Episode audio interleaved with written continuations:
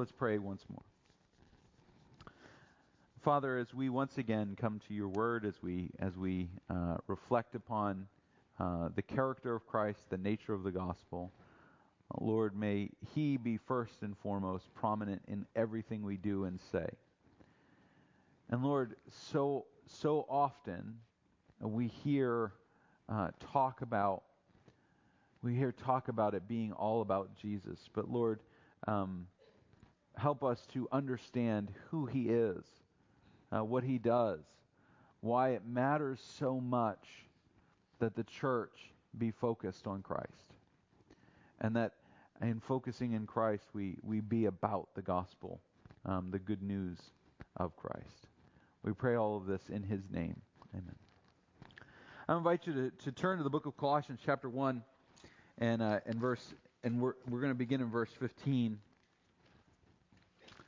We've been we've been talking about the subject of the gospel since the beginning of the year, um, and uh, really emphasizing the idea that the gospel, when we talk about the gospel, it, it is not just about the presentation of an intellectual set of beliefs, but rather it is really about it, the fundamental to the church is the nature of Jesus Christ, who He is.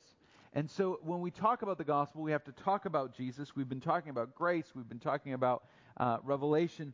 Um, but this morning we're going to get into uh, what is one of Paul's great Christological passages. Now, Christological just is a big uh, theological shorthand, uh, which means thoughts about Christ or the teachings of Christ, teachings about Christ. Christos, logos, two Greek words. Um, it's the theology of Christ. And so this is one of Paul's. Uh, this is one of the biggies, right? This is one of the big passages of Scripture, and we could literally spend months talking about just these couple of verses. We're not going to do that. Um, I assume some of you have meals that you would like to get to eventually, so uh, we won't spend months on it. But I do want to. I want to. I want to talk about it. I want to talk about the structure of it and what Paul is saying. So Colossians chapter one and verse fifteen. He, Jesus, is the image of the invisible God, the firstborn of all creation. For by him all things were created in heaven and on earth, visible and invisible, whether thrones or dominions or rulers or authorities. All things were created through him and for him. And he is before all things, and in him all things hold together. And he is the head of the church, the, uh, the head of the body, the church. He is the beginning, the firstborn from the dead, that in everything he might be preeminent. For in him all the fullness of God was pleased to dwell, and through him to reconcile to himself all things, whether on earth or in heaven, making peace by the blood of his cross. Now we're going to talk about our, our place in that in verse 21 uh, when we, we, we get there next week. But um, I want to take this passage and I want to break it down um, into uh, basically there's three sections, and they're all interrelated. And if you're taking notes, you can diagram this however you want. But, but I, I want to break this passage down so that we understand what is being said. Uh, each section, each of the first two sections start with an assertion about Christ. Now, in verse 12, we get the assertion, He is the image of the invisible God. Now, when we read that, we should immediately be struck by the paradox that is in that sentence. What's the paradox in that sentence? They say, What's a paradox? Well, it's Doc and, and me after I get my PhD standing together. Um, but, but what is a paradox? What is a paradox? All right. Image of the invisible. Those two things are not compatible. An image, by definition, is something we do what? See. So Paul is immediately setting up a paradox, a mystery. He says he is the image, the Greek word is icon or icon. He is the, the image of the invisible God. So Christ is the revelation of God to the world. The incarnation is God being revealed to mankind. The invisible God presented, represented. Now, it's important that we understand this when we talk about this that an icon, an image, uh, does not, is not everything that the thing is. Okay? So when we look at Jesus, we cannot see everything that God, Jesus is as God the Son, the Son of God. Okay? It is a representation. Uh, there's a there's a old story. There's a story that was written by Lewis Carroll about these two uh, these two kids are going around London. They're meeting all kinds of really intelligent people, and they meet this man they just call the German. Now, in the 1800s, if you were the German, it meant that you were um, like so so smart you were useless. Kind of that was kind of the idea. Um, and, and um, they meet the German, and the German at, they they have a map. These two kids have a a map of London that they're using to get around. He says, "Oh, he says in my in my country, we make the best maps. Our maps are so perfect that every bit of elevation, every every piece of the of the land is depicted perfectly in a one-to-one scale. It's amazing. There's only two problems. Number 1, the map, the farmers complain because the map keeps the rain from falling on their crops. And number two, it's hard to fold and put in your pocket. And if you think about what he's talking about, something that is completely every detail of the thing it's meant to represent, it would be as big as the thing itself. You know? Uh, and, and so, so this idea, when Jesus is the revealed icon, the image of God, we have to understand that what we see in Jesus is what we can see in Jesus, but Jesus is much more than we could ever perceive. And Paul starts to unpack that in the in the in the following passages, but I want to give you the second line of this, all right? And I'm going to I'm going to skip down. I want to give you the structure. So if you're taking notes, you can write the image of the invisible God, all right? And then skip down a little bit to verse 18 where he says, "He is the head of the body, the church." So here are two assertions about Jesus. He is the image of the invisible God and he is the head of the body, the church. Um, so, interestingly, if you think about when Paul is talking about this, he's created two paradoxes. First is the image of the invisible, the second is an invisible head of a visible body. Because Jesus is resurrected at this point. Jesus isn't present, uh, like physically present. So he is the invisible head of the visible body, but he's also the visible representation of the invisible God. So not only are there paradoxes, the paradoxes are paradoxes. All right, so that's a paradox squared. Carry the six, negative one. I don't, I don't know what the math is, but, but he's creating this paradox. Why does Paul do this, by the way? I think this is important that we understand that when Paul uses this kind of confusing language, it's a lesson for us that what he is talking about is bigger than he can talk about it. He can't put to words what is going on with who Jesus is. Okay? Um, so he's intentionally creating these paradoxes. Paul knew these were paradoxes. Paul did not sit down and go, the image of the invisible God. Everybody's going to get that. That'll be perfect. He intentionally creates a paradox that we cannot resolve. And we as human beings, we love to resolve things. We do not like when things hang dissonant. Um, now, some of us have different levels of that. She's down in the nursery right now, but my daughter has picked up a, a, a trait that I have. Um, Ariel, once every couple of months, goes into her, her account, her, her savings account where she's saving her money for college, and evens it out from money in the checking account so that it's exactly $3,800 or exactly $4,100. She can't leave change. She has to even it out. Now, what's funny is when I kept a physical checkbook, which I haven't done for years, but when I kept a physical checkbook, I entered all transactions as even numbers. I ne- like as as rounded numbers. I never did. That was thirty nine dollars and ninety seven cents. I wrote forty dollars. I just I was like the math was easier. It was too complicated to do all those decimals. I'm just going to write even numbers. It was and and I still do that. I go to the gas station and when I'm pumping gas, I'm one of those people it's like got to get it to 25, 50, 75 or 0. I can't have no $32.46 worth of gas. It's got to even out. And if I miss, it used to be hard when gas was cheap. It was really hard to get to the next one. Now it's not so hard. You can going to barely put any gas in at all, and it goes right to 20, 25 more cents. Um, but, but some people are like that. They just, you know, we, we, we have to resolve things. We can't leave things hanging. Um, and and humans tend to be like that, but Paul is willing to allow things to be suspended in the mystery. He allows the truth to be suspended in the paradox, which is uh, interesting. But when we look at this, we say the image of the invisible God. Well, what is that? That is Jesus' relationship to God as we look to him. So I want to understand we're talking from our perspective looking out to see God, who do we look to? We look to Jesus. Jesus is not the end of what we're looking for. The physical life of Jesus, the gospel, is not the end of what we're looking for, but rather he is the icon by which we look and see the fullness of God. He is the image of the invisible God. But then, secondly, he is the head of the church. Well, that is uh, our relationship to Christ, all right, it is God looking down to us. You say, why is that so important? Now, there's other things going on in the head of the church. There's a lot of theology behind that.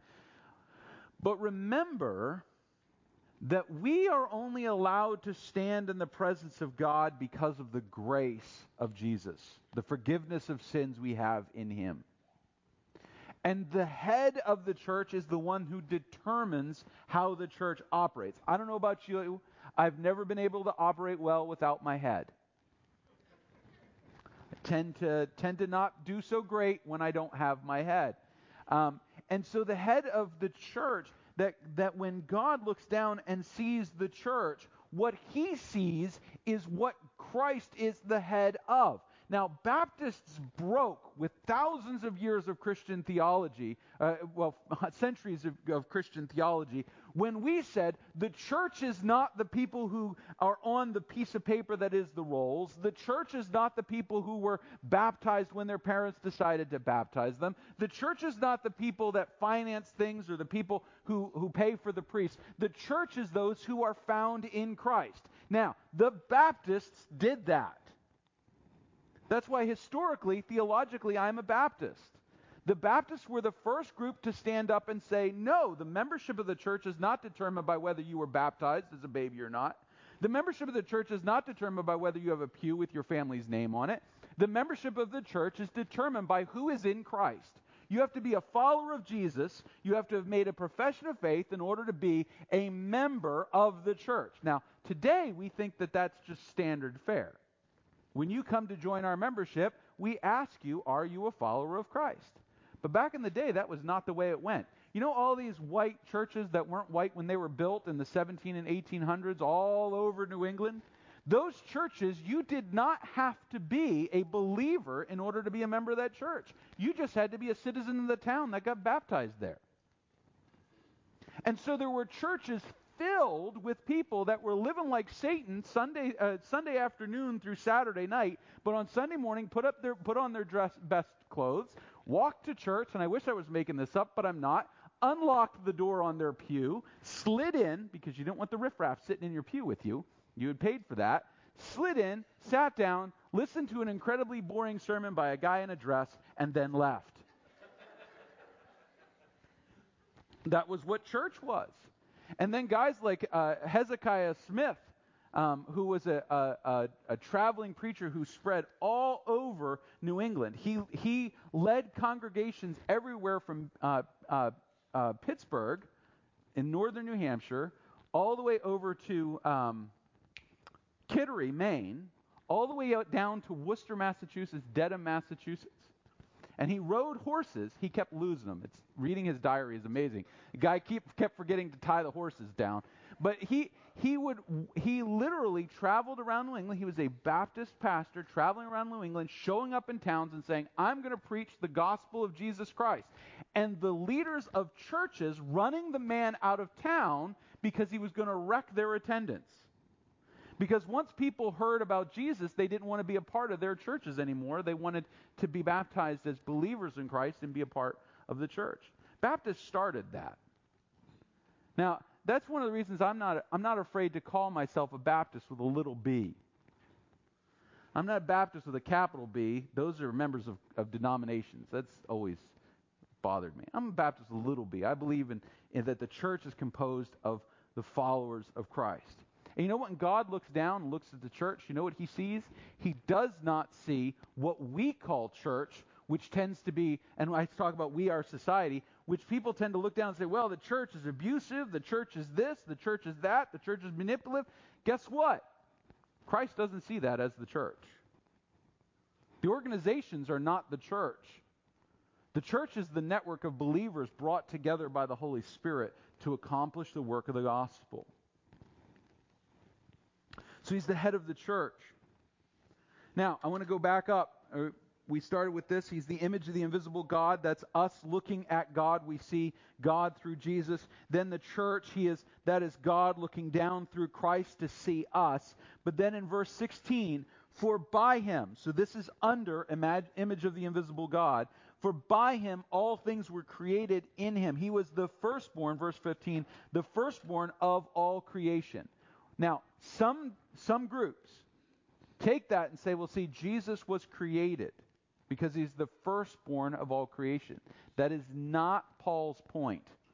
He is not saying firstborn chronologically, he is saying firstborn in terms of authority and preeminence. Because the firstborn in the Greek world was not even necessarily the first kid born. I know that sounds paradoxical, Get used to it. Paul loves paradoxes. It was the one that the Father chose to be the firstborn and declared to be the firstborn. So he's the image of the invisible God, the firstborn of all creation. Now, let me ask you a weird abstract question Is creation an up or a down process? It's an abstract question. I want you to think about it. Does creation go up or go down? All right, well, we talk about the earth's creation. I mean the process of creation, not, not creation itself. Is the process of creation something that goes up or goes down? Sideways. yes. Creation is a process of taking something that is that is not and making something that is. So abstractly that's an up process. That's something that takes something and makes it something. takes nothing and makes it something that's building up. We could say building up. And I essentially I I intentionally didn't say the word build because I wanted us to kind of process that. All right? So he's the firstborn of creation. He's the firstborn of let's put another word into it. He's the firstborn of life-giving. Of the firstborn of living the firstborn of purpose, the firstborn of order, the firstborn of God's intention with us. He's the firstborn of all creation. Now, Paul then goes, goes ahead. Again, paradox. How does the firstborn of creation, if we're talking that he's part of creation, how does the firstborn then create everything? He can't. If, if he is part of the creation, he cannot create all things because then he would have to create himself, which paradoxically makes him something else. For by him all things were created in heaven and on earth, visible and invisible, whether thrones or dominions or rulers or authorities. All things were created through him and for him. And he is, and although it says before, I'm going to give you a little bit of a, a little bit of a dynamic translation. He is um, the archetype of all things. And in, all, him, in him, all things hold together. My father once, uh, now, I think this was a cop out. I was homeschooled, um, and my dad only knew so much science. Now, he knew a lot more science than I know now. Um, but a, at one point, we were talking about subatomic particles, you know, um, like fathers and sons do.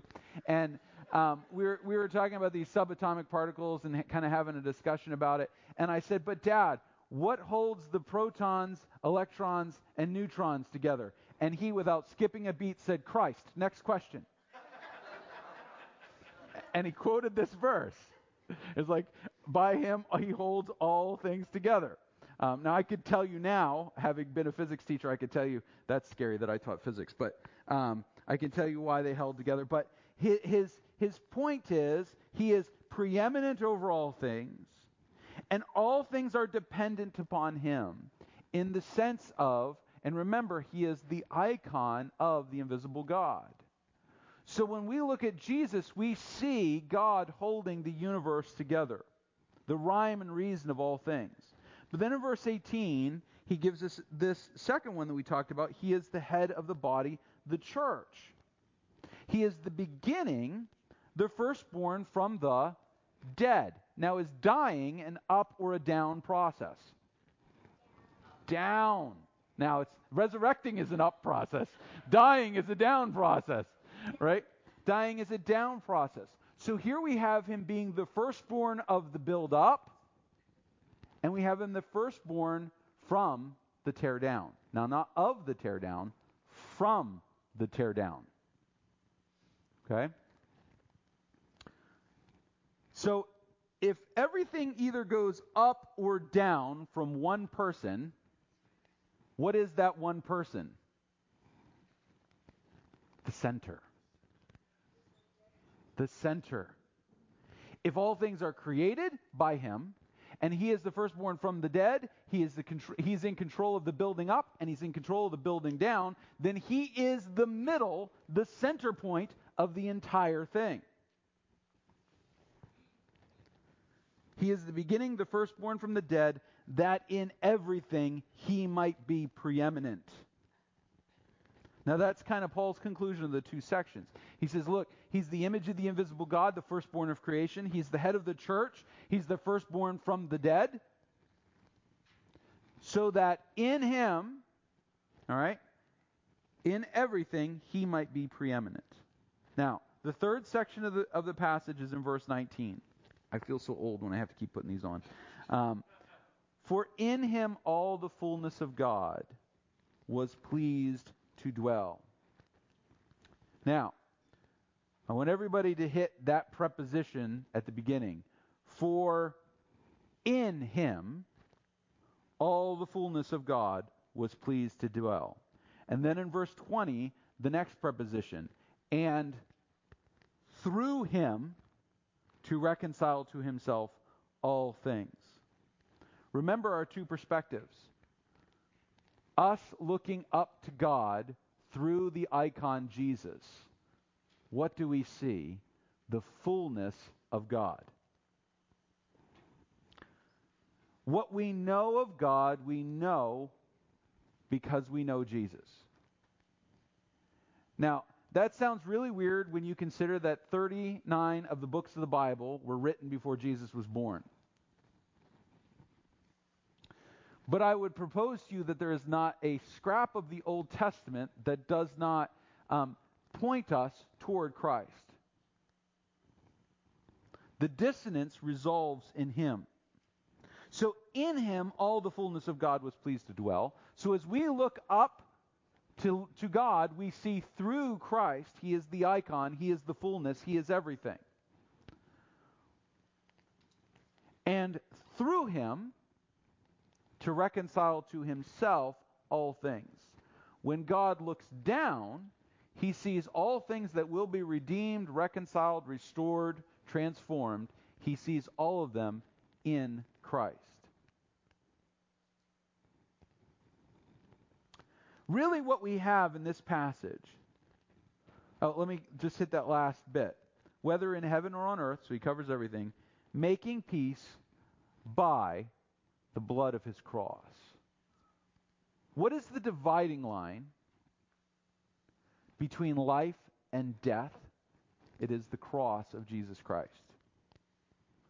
What is the center point of the restoration of creation, which is fallen and dying? It is the cross of Jesus Christ.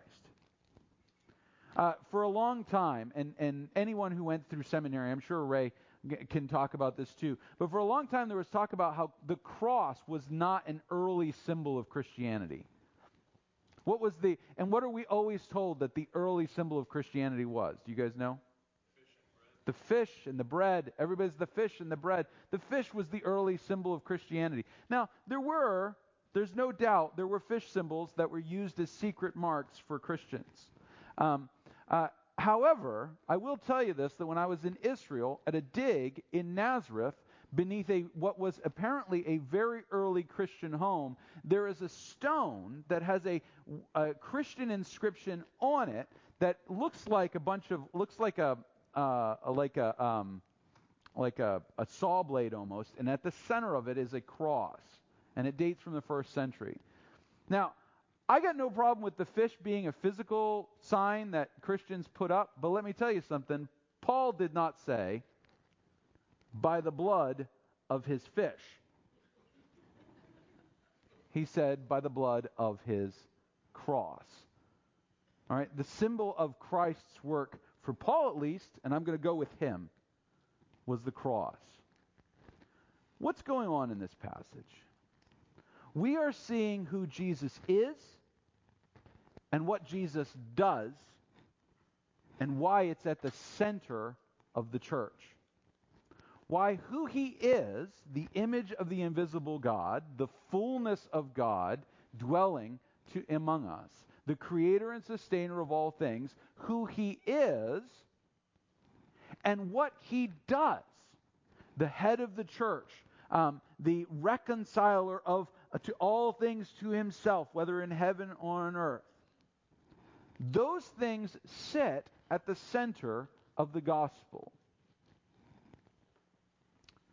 You cannot, you cannot, you cannot one more time for effect, Eric. You cannot have the church or the gospel or Christian truth or doctrine or theology without a full, robust understanding of Jesus as God the Son, God Son of God, second person of the Godhead, uh, one in essence and yet distinct in person from the Father, who came to earth, lived as man, was tempted as we are, 100% God, 100% man, died on a cross for the sins of man, was resurrected to bring life to all who will call on his name. You cannot have the church you cannot have Christianity. You cannot have theology. You cannot have doctrine. You cannot have lives transformed without Him. And yet, all across the world, there are people preaching a version of Christianity where Jesus is just the means to an end rather than the center of the universe. And you have to be careful about false gospels that just use Jesus to get what we want. And so much of the Christian industrial complex, so many of the books that you will find at a Christian bookstore, Jesus is being used to get what I want. I mean, we slap his name on just about anything because it'll sell better that way. We come up with all kinds of curious little bits and pieces, all, all these little Christian tchotchkes. And I'm sorry if I, I offend people. I just have this thing. I'm allergic to Christian marketing. Whenever I go in a Christian bookstore, it, it always terrifies me to see, uh, oh, not the VeggieTales. They make me laugh. They're only they're only vaguely Christian sometimes anyway. Um, having to convince a group of high schoolers that uh, was it that um, that uh, was it uh, Joshua and the wall that they're all wearing pots on their heads or something like that. Like the Canaanites, I'm like Canaanites didn't wear pots on their heads, and I got high school freshmen going, what? Um, but when I see Testamints and they're little Bible verses with cheap, not very good uh, mint flavors on them. Um, or my personal favorite is Bible rocks. Now, I don't know if you guys have seen these. They're rocks with a Bible verse painted on it you're supposed to carry in your pocket. Are we going to fight Philistine giants? I don't want a Bible verse stuffed in my pocket. I want a Bible verse stuffed in my head. Not the rock. I don't want the rock stuffed in my head. I want the Bible verse in my head. I, I, the, all this marketing, and, and, and I could tell you a hundred books that I have on my shelf that get the Jesus stuff out of the way so they can tell you how to build a better church. Like, yeah, yeah, yeah, Jesus, Jesus, yeah, but he's important. Here's the gospel. Here's the chapter on the gospel. Here's the business. The church is about Jesus. And you can't have it without him. That's one of the reasons, by the way, we shifted communion to be every week. Because communion is about the presence of Jesus in the church.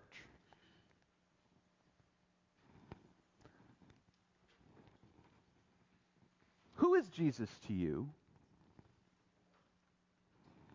And does it align with who he was to Paul? What does Jesus do for you? And does it align with what the Apostle Paul says?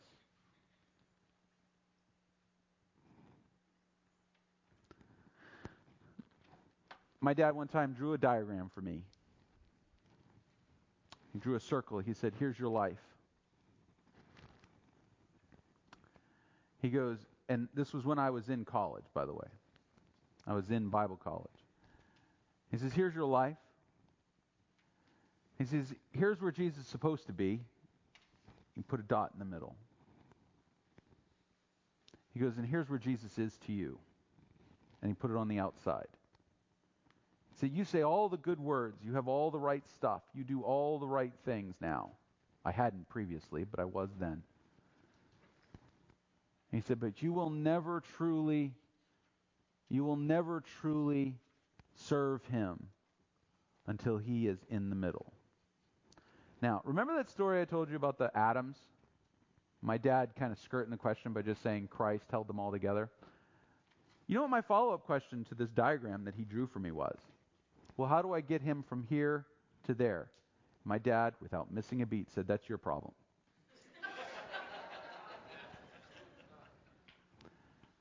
Some of the best advice he ever gave me because it wasn't about following a template or an idea or a plan or a strategy. It was just about getting Jesus to the middle, to the center of who I am. Now, I'm not going to say that I always keep him there. There's a little bit of wobble going on there. He bumps out from time to time, and I got to I got to get drawn back. But I will tell you that a passage like this rocks the world of a believer and says, let's get back. I want to I want to make sure that this is what I'm living. This theology makes my action. All action flows from belief. So this needs to be my belief. This I, I take this to be true. And I live my life as if my life depends upon Christ being the center of it because it does. Would you join me in a word of prayer?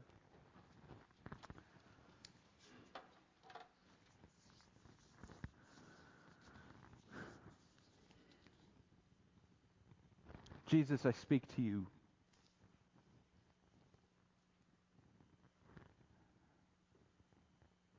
May you always be the center of who we are as a church. As parents, as, as employees, as workers, as children, as grandparents, as friends, as every relationship we have, Lord, help us to be focused on having you at the center. But in order for us to do that, Jesus, we have to know when things are out of alignment. We have to know when we're losing our focus on you. And Lord, so we ask for your Holy Spirit to adjust us, to awaken us, to chasten us, to transform us, to alter us, to renew us, to revive us, to do whatever it takes and Lord, help us to be yielded to his voice in the word and in his people. That we might look to you at the center of our being. And God might God the Father might look down upon us through you as our head. All things consist exist because of you. You hold all things together. Hold us together, Jesus. Shift us as we need to be that we're focused on you. We pray this in your name.